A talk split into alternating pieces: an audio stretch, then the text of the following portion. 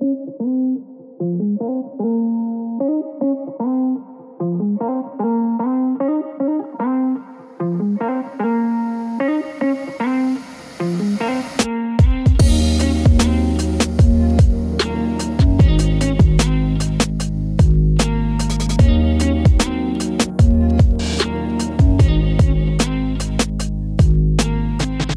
Faith and Fable, a pastoral podcast that discusses common and often controversial topics from a biblical perspective. My name is Matt Miller. I'm Matt Henry, and today we're going to do, I still think we should need a jingle here Fixing Fables. So, uh, if you're a longtime listener, you know about this. We uh, pick out various passages that people tend to use wrongly within the more popular culture and and develop them and show we, we just try to exegete it and you can hear what we're doing and deal with it. And and as a result try to help you uh, not misuse god's word. Uh, most people are not trying i mean unless you're a flat out false teacher you're not trying to do this evil. Right. um, you you just do. I mean the, we did the one let everyone be slow to speak quick to listen. I, i'm already messing up. Slow to speak quick to listen, slow to speak, and slow to anger, for the anger of man does not achieve the righteousness of God. And we always do, talk about that about anger. It's it's about anger. It's not. It's about actually submitting under the word of God. But you know, when you take a verse out of context, all of a sudden, what's the famous saying? It becomes a pretext. A context out, a Te- a text without a context is a prete- pretext for a proof text. and that's is that a D.A. Carson thing? Yeah, I think it was his father, actually. But That's a good one. Yeah. I- maybe someday I'll be a big boy and I can actually quote it without fumbling like a complete idiot. well, I, I remember the first day he said that. It was in a biblical theology class. I'm like, why did you just? Well, I had a I had a professor, Dr. Zemikin. He had a vocabulary. I have I have a good one, and I had to keep a. This is pre-internet days. Um, I had to keep a dictionary next to me as he was talking. I'm just like, do you know any words that don't have three to four syllables? I mean, yeah. Yeah, it is pretty disgusting. Well, he's the guy that had a custom made Bible. And so you'd say, well, what about Exodus seven nineteen though? And he'd just pick up his Bible and, it's a Hebrew text. Yeah. Tipped it and then just, he's, you're like, oh, shut up. I give up. I, yeah, I, I, I, how am I going to argue with you? Yeah. um, yeah. he- He'd say something like, yeah, that's not what it says. Yeah, you want to try that again? Well, and then my Greek professor, he was famous for saying that. You know, you, you raise your hand in exegesis and you say, so would it be right to say this? And he's, he'd look at you and smile and he'd say, you can say that, but I could never say that. Everyone laugh at you, but every one of us got that where Yeah. he's like, you can say it, but Yeah, my that mine Schnabel. Remember Schnabel? I, I, I got he, good commentator. Is it for his, uh, you have him for Acts? Yeah. Yeah. The Zondervan, right? I think that's when he did it. Um, yeah. So he'd be in Greek exegesis, and it was the like the four or five week summer And, intensive. and, and let's face it, Dr. Schnabel. Do you really want to argue with a man named Schnabel? and you're like, He's the one who did the five thousand pages on the word baptizo. yeah. And then his Yeah, it's like- conclusion was it means to immerse.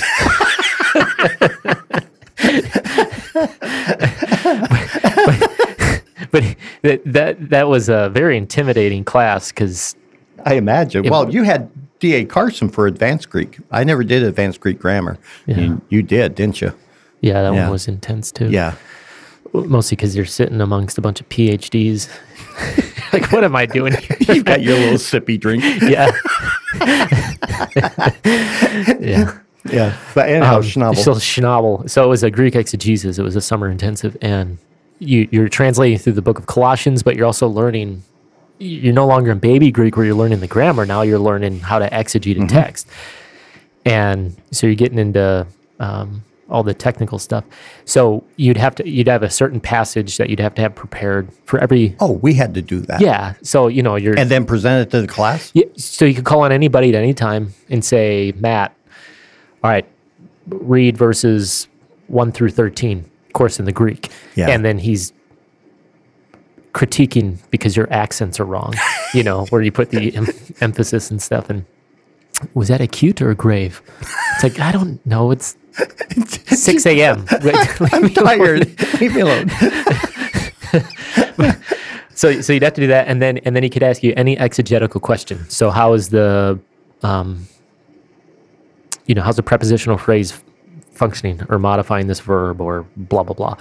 Uh, so you're just at some point guessing because you're just learning the stuff, you know. and you're sweating. yeah, this participle's adverbial. Um, And I'm hoping somebody's dumber than me. so you'd have to parse parse it. Then Yep. you'd have to speak to how, how it's functioning, and then therefore what are the possible meanings of that. Um, and so then you'd get through all that sweating, and then you'd be like, "Yeah, you want to try that again?" of course, in his big German accent, you know. And you're, oh, does he have a German? oh yeah, yeah. And you're like, "No, I don't. I gotta go to the bathroom. Yeah. I'll see you later. I'll be back after lunch." to vomit. Oh, yeah, I, I always laugh when I hear people. Yeah, I'd like. I, I think I'd like to just go to seminary just to kind of bone up. It's like, Yeah, you're, you're an idiot. Anyhow, we're on fixing fables, and we're going to talk about a passage um, that gets used not as a not as a uh, uh, you know like I can do all things through Christ who strengthens me. That kind of a you know motivator. It, this is just one that we use to argue for bad theology. Um, so in 1 Timothy 4:10 it says this, "For it is for this we labor and strive because we have fixed our hope on the living God, who is the savior of all men, especially believers." So this is a passage I used to use uh, when I had not yet come to understand the doctrines of grace um, to prove that Calvinism was of the devil. So I'm guilty of this. And um, this was one of the passages I brought to John MacArthur in a private meeting to, try to fix call his- out his heresy. Yeah. just fix him a little, you know, just trying to be helpful here. First year Bible college student. He, he was very kind to me. Um, anyhow, uh, verse 10 is confused a lot uh, of people. We want to try to clarify what it is saying and what it is not saying because it's a very popular passage for both the universalist who says everyone is ultimately saved uh, because it says there he's the savior of all men uh, and the Arminian. So you got somebody like good old Leighton Flowers. We haven't done a riff on him in a while. Yeah. And there's good reason he's not worth time. But uh, he, he's very popular, yet exceedingly dangerous, actually. And he gives this typical statement and uses our passage as a proof text. So he says, But the Bible plainly teaches that Christ's death and his work of redemption was not only sufficient for the entire world, but that he actually died for the sins of all the world. This belief is known as unlimited atonement. Uh, it does not mean universal salvation, but only that Christ's death paid the penalty for the sin of all the world and for all time. For the Savior's death, yeah, you're shaking your head already. It's like nowhere does it say any of these things. But let me finish the quote. For the Savior's death to be effective for any individual, that person must personally believe or trust in Jesus Christ as his, her personal Savior. There you go. So I guess we can go home. So he so he's saying it's effective, it's efficient to cause salvation, but in some way it's not efficient to cause salvation. Right. Got it. Right. Th- That that's essentially what yeah, and that's always the issue at that, right? Now the universalist. Now he's not a universalist, though I think well, I shouldn't think. Um, I'll leave that alone. The universalist interpretation, uh, they would say that God is the savior of all men simply means that all who have ever lived will be saved. This, of course, is contrary to passage after passage in the rest of the Bible, but it gets used that way. Then, when you're talking about the Arminian, the Arminian interpretation would say, well, usually uh, they'll say it this way God wants to be our Savior, but only if we believe. And then we're saved. The reason is the free will of man, and it keeps him from actually being our Savior. And that's actually. Um, that's a more simple way of saying what Leighton Flowers is saying is he in the quote I gave you he's actually trying to argue against as you know, uh, unlimited versus unlimited atonement. You know, what did Christ actually do on the cross? And we've done podcasts on that, so we won't get into that here. But, and so he's trying to argue that no, uh, God is the Savior. He actually has done all that's necessary for salvation, but only is it effective or efficient if it if you embrace it through faith. And that's the Arminian idea. It's that the only thing keeping you from heaven is your own exercise of your free will. And if you don't exercise that free will, then God did everything he needed to get you there. You just didn't finish it by believing, um, mm. which one day we'll address. Yeah. Um, boy, that's so close to semi Pelagianism, though, isn't it? It really is. It borders on. And I think that most people who call themselves Arminians are, in fact, semi Pelagian. I think Leighton Flowers is semi Pelagian, uh, though he would argue he's not, and he goes on and on in his website to argue that. Um, I guess what I guess what keeps Arminians technically orthodox is the semi Pelagian would say you need to make the first move, and then God comes and meets you. Right. Whereas Arminians would say, no, God technically does the first move. Yes. Now you just need to appropriately respond. Yeah, and and the Arminian would it, and it, I think it's disingenuous, but I understand it. Uh, the Arminian would say that man is totally unable, man is totally fallen, man is fully sinful. God, in His grace, gave us what they call prevenient, prevenient yeah. grace. Now, that's not found in Scripture. That's a presumption, but or an assumption, but that and so that's why they and and that that's why I think uh, R.C. Sproul was good in his willing to believe his book willing to believe. I think it's an excellent book theologically on the nature of free will. I recommend that. Um, but he says this is why we now move into disagreements that are intramural. This is between brothers, and I really appreciate that uh, irenic spirit of his. Of look, we we're not dealing with false believers. We're dealing with genuine believers, and and here's why: they they do embrace the the fallenness of man. They just see that it was removed or limited by this prevenient grace versus your Pelagian. So, um, anyhow, go yeah, ahead. Yeah.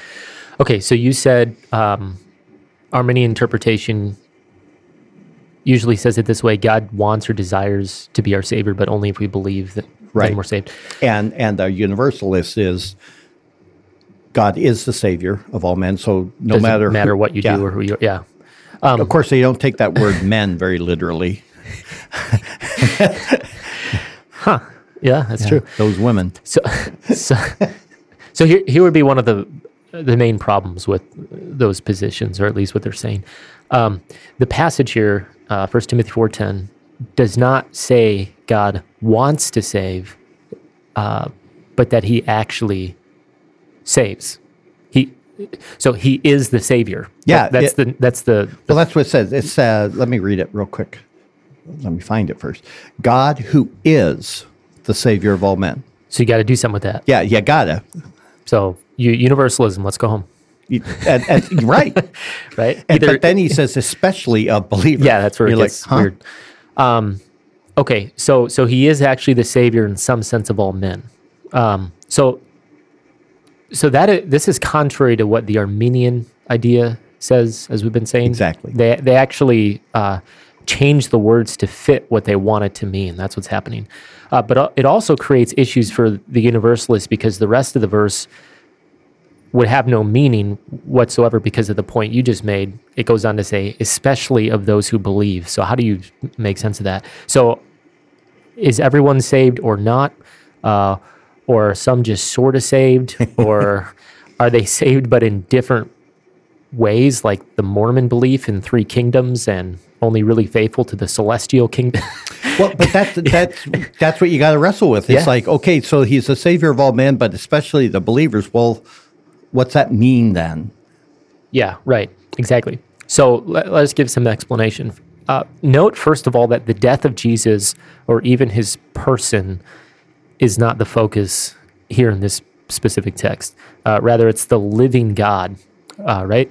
Um, uh, the the living God most likely speaks then of God the Father. When I was looking this, working on this, I don't think there's ever a place where the living God that phrase did not refer to the Father. So, um, that that that's the point. It, I don't, I can't think of, and I couldn't find anything that you would be able to say this is speaking of the the second person. Yeah. Anyhow, Uh, it mad, yeah, it doesn't matter, but I'd imagine it has some Old Testament connotations too, in contrast to dead Mm-hmm. the dead dead idols, gods. exactly Yeah. what it's got to do with. Um, wow, you know your Old Testament. huh. It's almost like never mind. Um, We're both in a mood like we always are. Ne- next, understand that um, we tend to look at a word like savior and make it mean savior from sin or salvation from wrath or condemnation. Um, but that is not the only meaning it carries in the Bible. Um, actually, I just brought this out of my, my sermon on Sunday. Uh, the word, I mean, it's sozo. It literally means to deliver. That, that's a better, I think I told him, I said, we often talk about how we, quote, get saved. I said, a better way to phrase it is, you have been delivered. Um, uh, and so it's the idea of rescuing or preserving or sustaining, all those shades of meaning. The point in this passage is that he is the living God, not merely uh, some dead idol that cannot do anything. Um, and so, as the living God, um, he is the one who sustains and preserves all of mankind. And we would just call that, at least in the Reformed tradition, common grace. Right. Uh, he is the giver of all good gifts to all people. He brings his sun and the rain upon all people. Uh, he's the giver of life and breath to all people. Um, but in a more specialized, unique way, he is also the savior of those who believe. Um, and then it's it's here that we come to a more technical meaning now of the savior. Right. So it, carries actually the flavor of both the savior from wrath, death, sin. That's for those who believe, but he's he's also a savior in a different sense, like you just said. He he is the preserver and sustainer of of all of us. Um, and again, that's just one of those things that we look at the word and we immediately. I, I, I see uh, Spurgeon do this all the time. Uh, actually, when he's in the Old Testament, you know, he's he'll just he would just take a verse and then preach for an hour on it. Um, but so often he would take a word that like Savior and he would talk about how God delivers us from our sin. All of that's true, but it has nothing to do with what that text is actually saying. He wasn't an expositional preacher because it's actually talking about delivering us, delivering them from their enemies that were literally physically there with spears and swords and stuff. Um, so just keep in mind, folks, is that these words are a little bit broader than sometimes what I call the Sunday school answer. Um, so back to the original point then. Paul and Timothy are actually laboring and striving. That's what he says. We labor and strive in this way. Uh, very strong words, actually, that speak of agony and exhaustion. And what are they doing? They're laboring to bring about true godliness into the lives of those they care for. Now, why? Well, because they serve the true God, the only God, in fact, the living God. He is their Savior, and they desire others to believe in Him as well for their own salvation. Now, they fix their hope then on God alone, and they then point their people to the same God, showing them the way, being the example of what faithful persevering looks like.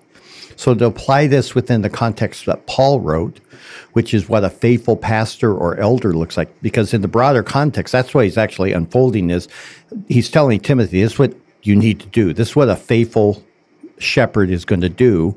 Um, and that's the context that he wrote this.